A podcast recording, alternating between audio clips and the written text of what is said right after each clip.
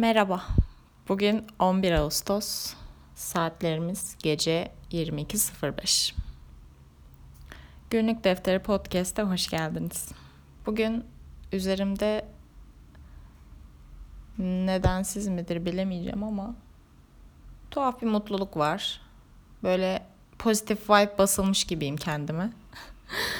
O yüzden dedim ki hep başarılı, ülke gündemli işte üzüntülü falan mı kayıt yapacağız? Bu sefer de mutluluk podcast olsun dedim. Bu bölüm güzel şeylerden bahsedeceğim. Zaten böyle iyi bir ruh halindeyim. Bugün böyle hep benim lehime olan güzel şeyler oldu. Bunun da etkisi olabilir tabii. Ee, dün feci bir yine baş ağrısı yaşadıktan sonra tabii bunun e, tamamen kendi yine kişisel dertlerimle ilgiliydi. Bugün aksine aşırı mutluydum. Ee, nereden başlayalım? Şöyle diyelim. Ee, bu hani tavana asmalık ya da işte makrome ile asılan böyle sarmaşık gibi sarkan uzun çiçekleri olan çiçek saksılarını bilirsiniz belki görmüşsünüzdür. Ben bundan bir ay önce böyle bir bitki almıştım Bauhaus'tan. Ee, annem ve kardeşim de vardı hatta o gün yanımda. Sonra bu çiçek bir şekilde kenara koyuldu. Ee, işte bugün yapılacak, yarın yapılacak derken bugün 11 Ağustos yani neredeyse bir buçuk ay geçti üzerinden. Ee, neden bu kadar süre bekledi derseniz bunu salondaki kitaplığımın yani benim mini botanik bahçemin tam üzerine asmam gerekiyordu. Ama tavanın delinmesi gerektiği için e, erkek kardeşimden tırnak içinde e, annemin de ricası üzerine talepte bulundum. E, çünkü ben bir kız olduğum için tek başıma matkap kullanamayacağım belirtildi. Ben de e, bunun bir beyin ameliyatı olmadığını, matkap kullanabileceğimi söyledim. e, kendileri tam o zaman yapsın diyorum. İşte bir türlü gelemiyor vesaire. O zaman hani verin ben yapayım diyorum. Gene olmuyor. Falan derken ben dün artık e, anneme telefonda ufak çaplı bir sinir krizi geçirdim. Ondan sonra artık iki seçenek sundum ya ben ya o dermişim gibi oldu. Ee, ya ben o zaman tek başıma yapacağım ya da bunu gelip yapmak zorundasınız artık ikisinden biri. Neyse öyle ya da böyle bugün annem geldi. Ve önce kitaplığımı sabitledim. Onun da yapılması gerekiyordu. Ve tavanı delip şu bir aydır bekleyen artık neredeyse solan yani çiçeği aldım alalı çiçeğin böyle keyfini yaşayamadım. Zavallı çiçek böyle kenarlarda açtı açtı soldu tek başına. Ondan sonra tavanı da delmek bu arada zormuş. Baya zor. 10 dakika falan uğraşmam gerekti. Ama başardım. Sonra da çiçeğimi asıp her şeyi yerleştirdikten sonra e, kardeşime kapak 1, kapak 2 adı altında bazı fotoğraflar gönderdim. evet. Günün başarı hikayesi buydu. İkinci haber. Ee, bir kırtasiye şu an e, oturduğum semtte diyelim. Yakın çevremde böyle bulunan... Ay konuşamıyorum bugün. Bulunan bütün e, kırtasiyeler ben defter bırakmaya çalışıyorum. E, bazıları kabul etmiyor tabii. Onlar benim kara listemdeler. Bir gün onları açıklayıp ifşa edeceğim. Öyle planlarım var. Ee, benim defterlerimi almayı kabul eden e, kırtasiyeler ise kendi içimdeki beyaz listeme dahil ediyorum. Ki onlar zaten muhteşem insanlar oluyorlar. Yani bugün bunun hikayesini bir gün anlatırım belki ama hakikaten böyle benim defterlerimi satmaya kabul etmeyen böyle uyuz uyuz triplere giden kim varsa gerçekten böyle sahipleri hep hani suratında Nemrut huysuz bir ifade olur ya hep öyle tiplerde zaten. Neyse bugün anlatacağım şeye gelirsek. Ben işte yine benim evimin yakında bir yere defter bırakmıştım. Sonra e, oranın sahibi işte böyle yine tatlı bir adam. e, o yoktu. Yani çalışanı vardı. O yüzden ben bıraktığımda işte defterlerle ilgili birkaç şey söyleyecektim. Söyleyemedim. Dedim tamam ben sonra tekrar uğrarım. Sonra bugün tekrar uğradım. Ben böyle mini defterler yapıyorum çok küçük. E, hatta bir kavanozun içine sığabilecek kadar. Hatta kavanoz içinde olanlarını da satıyorum. pluspandaras.com.tr'ye girdiyseniz illaki görmüşsünüzdür. Neyse bu defterlerin kavanozda olmayan versiyonlarında ben bazı kırtasiyeleri bırakıyorum. E, böyle kasa önünde falan satılıyorlar. Neyse bunları ama işte bazen bıraktığımda benim bir şey ayarlamam gerekiyor. Hani onların e, sergileneceği stand ya da bazen kırtasiyede zaten var olan bir şeyin içinde satışa sunuluyor. E, ben de o gün işte o e, onların konacağı bir şeyi ayarlamamıştım. Öyle sadece götürmüştüm. Onunla ilgili zaten bir müş, müşahede mi derler? Müzakere. Bir şey yapacaktık işte. Yapamadık. Sonra ben tekrar gittim. Baktım adam işte onları çoktan ayarlamış güzel bir yere yerleştirmiş falan.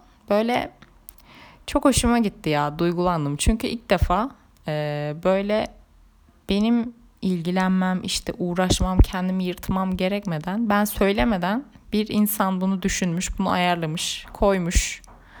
Bana hiç e, şey kalmadı bile ve kendimi çok mutlu hissettim. Bugünün ayrı mutluluğu da buydu gerçekten. Ee, çünkü artık İstanbul'da gerçekten bunu söylesem abartmış olmam. Ayak basmadığım bir kırtasiye hakikaten yok. Yoktur muhtemelen benim. Hem Anadolu hem Avrupa yakasında. Ve hani o kadar tuhaf insanlarla karşılaştım ki mesela bazıları o kadar kötü ki bazıları mesela böyle paramın üstüne yatmayan mı dersiniz hani benim defterlerimi satıp bana haber vermeden dükkanı falan kapatıp kaçıp giden mi dersiniz? Yani of bugün bir gün bunlarla ilgili bir YouTube videosu da ben kesinlikle çekeceğim. Hatta başlığı şimdiden hazır. Neden kırtasiyecilerden nefret ediyorum diye. Ama bunun vakti var. Biraz daha var. Ama tabii bu lanet beş para etmez insanlara karşılık aşırı tatlı güzel insanlar da var. Hani gittiğimde bazen böyle bana çay, yemek falan ikram ediyorlar artık o derece. Böyle kanka muhabbetine bağladığımız. Çoğu da böyle kırtasiyeciler şeydir. E, yaşlı insanlardan oluşur ya da böyle benden işte bir 10 yaş büyük falan böyle abi falan tarzında. O yüzden böyle onlarla sohbet etmek böyle benim aşırı hoşuma gidiyor böyle. Hem onlardan böyle bir şeyler öğrenebiliyorum hani kırtasiye sektörüyle ilgili falan. Hem de böyle ne bileyim ya keyifli insanlar oluyorlar bence. İyi oluyor yani. Ee, şu an bilgisayarımın başındayım da podcast kaydetmeden önce bahsederim diye önüme notlar kısmında bir şey açmıştım. Onu da okuyayım bari size. Zaten şu benim notlar kısmımı bir gün bir açıp okusam var ya of yani da not alınmamış bir şey olamaz herhalde. Neyse. Şöyle yazmışım 21 Haziran 22.54'te. Bugün bir kırtasiyeci meyve defterlerimden boyut olarak daha büyük bir defter götürdüm diye. Hım bak bu güzelmiş parasını hak ediyor dedi. Öbürlerini ben bir parmak, parmak şıklatmasıyla yapıyorum sanki diye de not almışım. Beni sinirlendirmiş bu durum evet. Bu da evimin yakınlarında bir yerde hatırlıyorum. İşte ben meyve defterlerimden götürmüştüm. Ee, oranın da sahibi işte ilk Instagram'da gördüğünde böyle hoşuna gitmişti falan. Sonra götürdüğümde herhalde daha büyük bekliyordu boyut olarak. Küçük oldu yani biraz hani çok küçük değiller ama sonuçta aşırı bir A4 defter boyutunda da değiller yani mantık olarak. Onlar bir en nihayetinde süs defteri kategorisine gidiyor, giriyor. Ee, Aa, böyle ben o an zaten adamın o enerjisini, o vibe'ı hissettim zaten böyle. Ee, bana söyleyemedi o anda ama böyle küçük olduğunu ve hayal kırıklığına uğradığını gördüm ama bir şey demedi. Sonra ben başka bir gün başka bir defter götürdüğümde de e, işte bu cümleyi kurunca biraz beni o zaman da o beni biraz yaralamıştı doğrusu. Yani şunu demeye getiriyor ha bu büyük boyutu büyük olduğu için e, bana ödediği parayı hak ediyormuş Wow. Halbuki ben meyve defterlerle daha çok emek ve zaman harcıyorum aslında. Öbür defterler nedir yani çok basit. 2 dakikada yapılabilir. Ama işte bunu bazıları anlayamıyor gerçekten. Onlara göre böyle ben bundan nasıl daha çok para kazanırım? İşte nasıl daha fazla kar edebilirim? Neyse sizin leşliklerinizi ben anlatacağım zaten bir bir. Ama bekliyorum daha vakti var. Kara listemin dolmasını bekliyorum. Şu an herhalde bir 100-150 tane isim vardır. Düşünün 150 tane benim hani e, uyuz kategorisine soktuğum kırtasiye var. Düşünün daha demek ki bunun dışında daha neler neler var. Ama bunlar anlatılacak. Hepsi Show Haber'de bir bir ortaya dökülecek. Vakti var bunların. Neyse. Bundan da bahsettikten sonra gelelim şu pozitif vibe meselesine. Bu aralar böyle hmm, yabancı kaynaklı YouTube'dan videolar izliyorum. İngilizce videolar. Ee, İngilizce alt yazılı olarak izleyince biraz olsun anlayabiliyorum. Eğer içinde böyle çok terimsel kelimeler yok, yoksa. Varsa da işte onları da hemen Google çeviriden bakıyorum. İyi de oluyor aslında İngilizce yeni kelimeler öğreniyorum.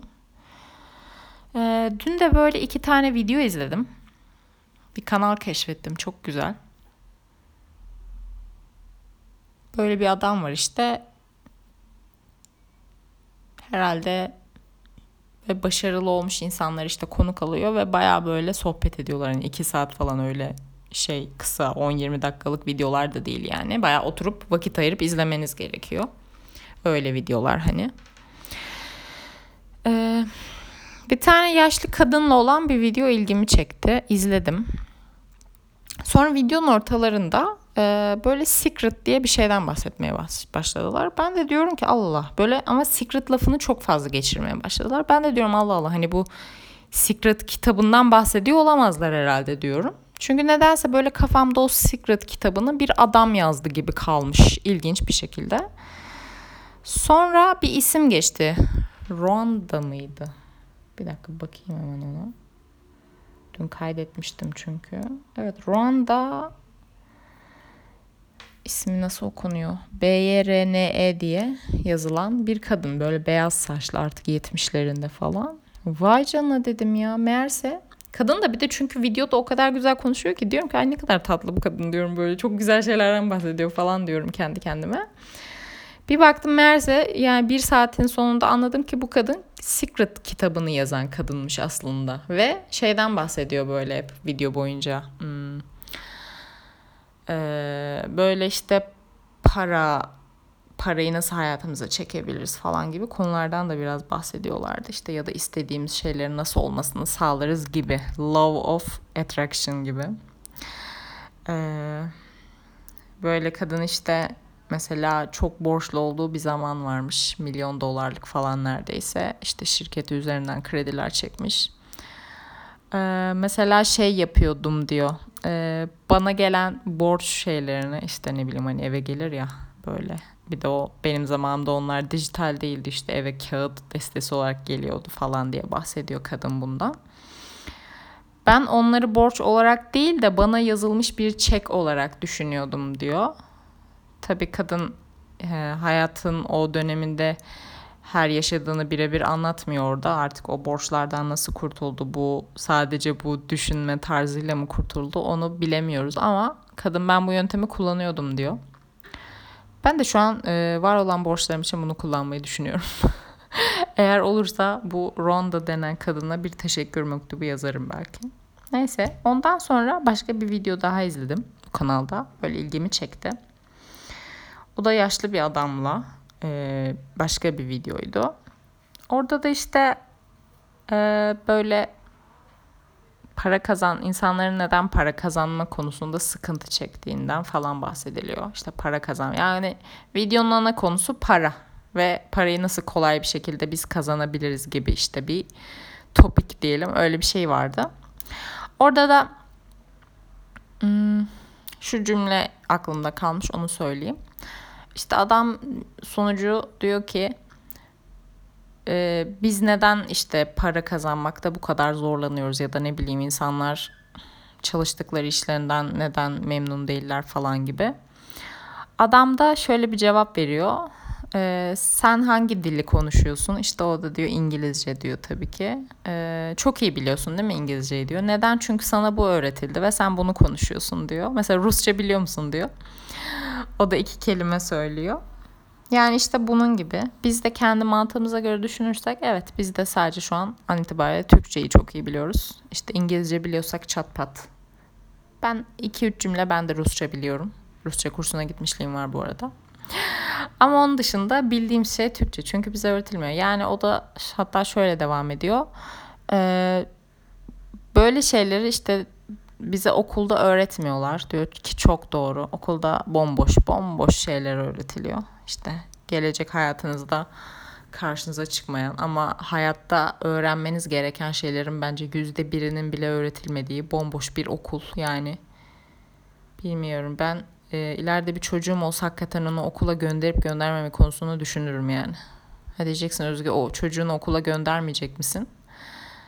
Tabii ki çocuğun eğitim almasını istersin ama ben kendim okula gittiğim e, zamanları, okulda bana gösterilen şeyleri düşündüğümde hakikaten gitmesem de olurmuş yani. İlkokula, ilkokul falan iyi ama ondan sonrasında hep o kadar saçmalıklarla geçtik yani.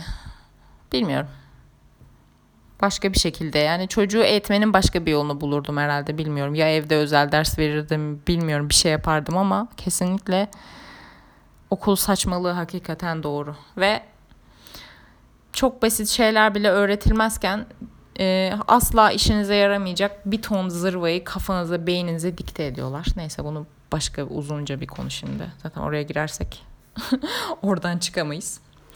Yani adam da işte bundan bahsediyor. O yüzden diyor ki bunları kendiniz öğrenmek zorundasınız. İşte ben birkaç kitap okudum. Hayatım şöyle değişti, böyle değişti diyor. Adamın bahsettiği kitaplara bakıyorum. Çok güzel kitaplar ama hepsi İngilizce. Okumak istiyorum. Baktım Türkçe çevirisi var mı diye. Bir tanesinin buldum ama geri kalanını bulamadım. Ya bu durum da beni çok sinirlendiriyor. Yani benim İngilizcem iyi gibi ama ben işte şey konusunda iyi değilim İngilizce'de. Mesela şu an herkes İngilizce konuşmaya falan çabalıyor ya. Benim derdim şu. Ben böyle İngilizceyi hani e, okuduğunu anlayabilmek konusunda ama böyle hani bir İngilizce makaleyi bile okuyabilecek e, seviyeye gelmek isterdim gerçekten. Hani böyle Google çeviriye bile bakmaya ihtiyaç duymayacak kadar ki bu büyük bir şey istediğimin farkındayım. Ama bilmiyorum ya böyle İnternette mesela çok güzel kaynaklar var. Bir şeyler var işte mesela bir şey izliyorum. Bir video bunun gibi aynı. Orada mesela bir şey tavsiye ediliyor tamam mı? Bir kitap bir makale. Bakıyorum ama yani içinde o kadar böyle terimsel kelimeler var ki benim onu böyle hiçbir şeye bakmadan anlamam mümkün değil. Ha mesela bir İngilizce video izleyip anlayabiliyorum. Neden? Çünkü daha gündelik hayattan kelimeler seçtikleri için, işte altyazıyla destekleyebildiğim için, Hani insanların mimiklerinden bile bazı şeyleri çıkartıyorsun ama İngilizce bir kitabı okumak çok başka bir olay. Yani ben İngilizce konuşabilmekten çok bile bunu başarabilmek isterdim gerçekten. Ama bilmiyorum. Bu durum beni kahrediyor diyebiliriz gerçekten. O kadar çok okumak istediğim böyle köşeye falan kenara kaydettiğim İngilizce şey var ki ama imkansız gibi duruyor galiba. Onları okuyamayacağım büyük ihtimal. Böyle. İşte bu aralar böyle videolara takmış durumdayım. Böyle şeyler izliyorum, okuyorum. Ee, adamın dediği gibi bana okulda öğretilmeyen şeyleri ben kendi kendime öğrenmeye çalışıyorum hakikaten. Yani bu şey doğru. Kendimizi o negatif şeyden biz kurtarmak zorundayız. Yani kimse bize gelip bunu söylemeyecek, öğretmeyecek, göstermeyecek. İşte hayatta şunu yaparsan daha başarılı olursun falan. İşte şunu yaparak daha çok para kazanabilirsin. Mesleğinde şöyle iyi olabilirsin gibi şeyler bize öğretilmeyecek. Bunları biz kendimiz öğrenmek zorundayız. Yani ve de e, şey çok zor ya böyle. Hmm, geçenlerde de bir kitap okumuştum hatta. Joe Dispenza diye bir adam var. O da çok iyi. Ee, onun bir kitabı var kendiniz olma alışkanlığını kırmak diye. O kitabı böyle iki gün boyunca sırf o kitabı okudum ve bitirdim. Hani böyle şey olur ya her cümlesini çizmek istediğiniz bazı kitaplar olur. İşte Bence bu kitap da öyleydi. Hani kalem elimde her saniye bir şey çiziyorum falan. O kadar iyi bir kitap. Kesinlikle okumanızı tavsiye ederim. Hatta bununla ilgili bir video çekmeyi düşünüyorum ama e, maalesef kitap videoları falan ya da benim kanalımla ilgili de olabilir. Çok fazla izlenmiyor o yüzden onu çok heveslisi değilim ama belki burada podcast'te bir bölümde inceleyebiliriz. Öyle ama bence kesinlikle okumalısınız. O adamın mesela diğer kitaplarını da alacağım. Ee, ne diyecektim? İşte o kitapta da mesela ondan oradan da şöyle bir şey öğrenmiştim. Ee, bilinç mesela biz aslında gün içinde bilinçli hareket ettiğimizi düşünsek de aslında hep bilinçsizce davranıyormuşuz. Yani bilinçli zihnimiz aslında sadece yüzde beşimiz falanmış. Yani geri kalan yüzde 95 evet çok korkunç bir rakam. Yüzde 95 aslında biz e, 0-7 yaş arasında edindiğimiz bilinçaltı e, öğretilerimize göre aslında her şeyimize karar veriyormuşuz. Bence bu çok korkunç bir şey. Çünkü ben 0-7 yaşımı hiç hatırlamıyorum bile. Ki muhtemelen bana güzel şeyler de öğretilmedi. Güzel bir çevre e, yani güzel bir çevrede büyümedim. Öyle süper nanılar ay ne diyorum ya süper dadılar tarafından yetiştirilmedik. İşte bize İngilizce kelimeler falan okunmadı. Büyük ihtimalle de kavga gürültü içerisinde geçti ama işte o, o yaş aralığında sizin zihninize kodlanan şeyler mesela bugün neden para kazanamadığınızı ya da neden e, neyse başka bir şey söylemeyeyim hayatımı çok açık açık etmeyeyim yani şöyle düşünün. Şu an hayatınızda elbet herkesin vardır. Ben bunu söylediğim an aklınıza gelmiştir. Böyle hayatınızda bir türlü yoluna koyamadığınız o lanet şey vardır ya mesela işte. Kimisi için bu bir işe girmektir. Bir kimisi için borçlarından kurtulmaktır falan vesaire. Siz anladınız onu. Benim için de böyle bir durum var. Ama çözeceğim. Şu aralar bunun üzerinde yoğunlaşıyorum. Ben bu durumu çözeceğim arkadaş. İşte böyle şeyler yüzünden e, hani o eskiden bilinçaltımıza kodlanan şeyler yüzünden aslında bunları başaramıyormuşuz büyük ölçüde. Ve şöyle diyor e, bilinçli bir şekilde e, düşünmek zorundasınız diyor kitapta. Hani hani diyor ya işte yüzde 95 oranında aslında ne yaptığınızı bilmiyorsunuz gün içinde ve her gün her gün birbirini tekrar ediyor.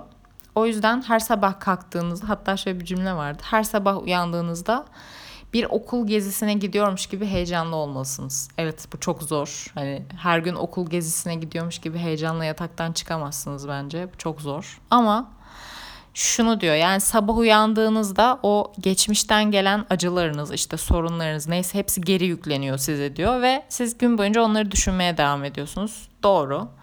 Her sabah uyandığınızda işte o acılara tutunmadan böyle farkındalıklı e, bir şekilde ben bugün ne yapabilirim? Bugün hayatımı nasıl daha iyi bir noktaya getirebilirim diye ısrarla kendinizi o noktadan bu noktaya geri çekmek zorundasınız diyor. Evet çok doğru. Yani böyle her okuduğum şeyde falan wow evet falan oldum yani. O kadar doğru ki söylediği şey ad, ad, yani adamın. O kadar doğru şeyler ki hakikaten öyle. Yani böyle son bir yıldır diyeyim özellikle kendimi o kadar zorluyorum ki bu konuda. Hani geçmişteki kötü şeylere takılmama konusunda, düşünmeme konusunda e, ya resmen bir tarafımı yırtıyorum diyebilirim hakikaten. Çünkü bu beyin denen şeyi kendi halinde başıboş bıraktığında böyle kesinlikle geçmişe gidiyor. Yani hep kötü şeyler aklına geliyor ya da gelecekte e, böyle daha olmamış şeylere e, olacakmış gibi işte kötü senaryolar kuruyor vesaire. İşte bu kesinlikle en kötü şey. Kitapta bu iki şey asla olmaması gereken şey olarak bahsediliyor. Kesinlikle sadece anda kalmalısınız diyor. Ve kendinizi e, zorlamanız gerekiyor diyor. Yani Allah kahretsin o kadar zor ki bu. Hakikaten hep anda yaşamak zorundasın. Eğer geleceğinin düzgün bir şekilde oluşmasını istiyorsan anda yaşamak zorundasın diyor. Ne geçmişe ne gelecekteki kötü senaryolara takılıp kalırsan o istediğin, hayal ettiğin hayat diyor hiçbir zaman olmayacak. İşte bazı evren yasaları hakikaten keşke böyle çalışmasa ama doğru yani kesinlikle böyle işliyor. İşte çok korktuğunuz bir şeyin başınıza gelmesi gibi. Çünkü korkunun çok yüksek bir enerji boyutu varmış ve e, pozitif, mutlu duygulardan bile daha çok bir enerji yaydığı için e, aslında o halk dilinde korktuğunun başına gelmesi olayı bu şekilde açıklanıyor kitapta ve korktuğunuz şeyi sürekli düşündüğünüz, düşündüğünüz, düşündüğünüz için onu yaratıyorsunuz aslında. Siz yaratıyorsunuz diyor. Başınıza o da o yüzden geliyor diyor. Çok doğru yani hakikaten doğru. O yüzden diyor onun yerine korktuğunuz şeylerden değil de işte olmasını istediğiniz iyi şeylerden e, düşünmelisiniz. İyi şeyleri hayal etmelisiniz ve bunu her gün ısrarla sabah akşam yapmalısınız diyor. Ben de bu aralar buna çalışıyorum. Her sabah akşam yapamasam da böyle kendimi kötü bir noktaya gidiyormuş gibi hissettiğim an böyle kendimi o yakamdan tutup tekrar öbür tarafa doğru, bugüne doğru, ana doğru çekmeye çalışıyorum. Bunun faydasını yani yavaş yavaş görmeye başladım aslında hakikaten. Yani bunlar boş laflar değil. Zaten e, şöyle diyeyim bu adam gerçekten e, hikayesini bilmiyorum biliyor musunuz? Bilmiyorsunuz anlatayım hemen. Arayıp e, araştırabilirsiniz. Hakikaten ilginç bir hikayesi var. 86 yılında sanırım adam bir kaza geçiriyor bisikletten düşüyor.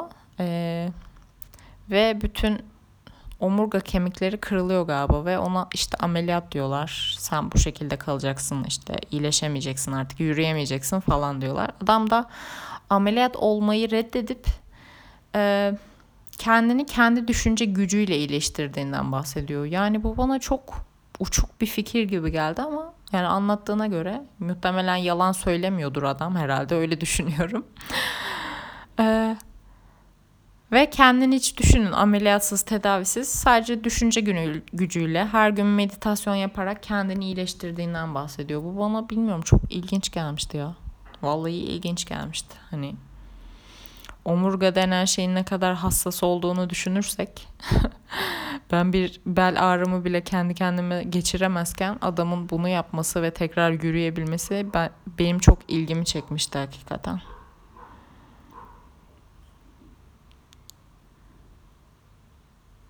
Böyle.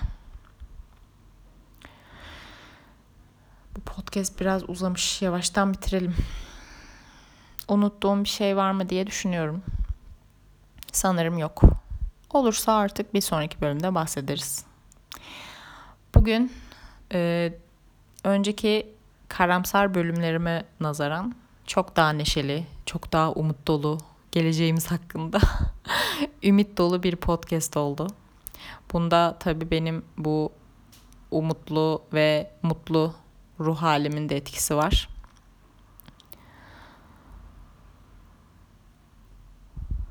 O zaman bu podcast'i burada kapatıyorum. Bir sonraki bölümde görüşmek üzere. Hoşçakalın. Ve anda kalmayı unutmayın.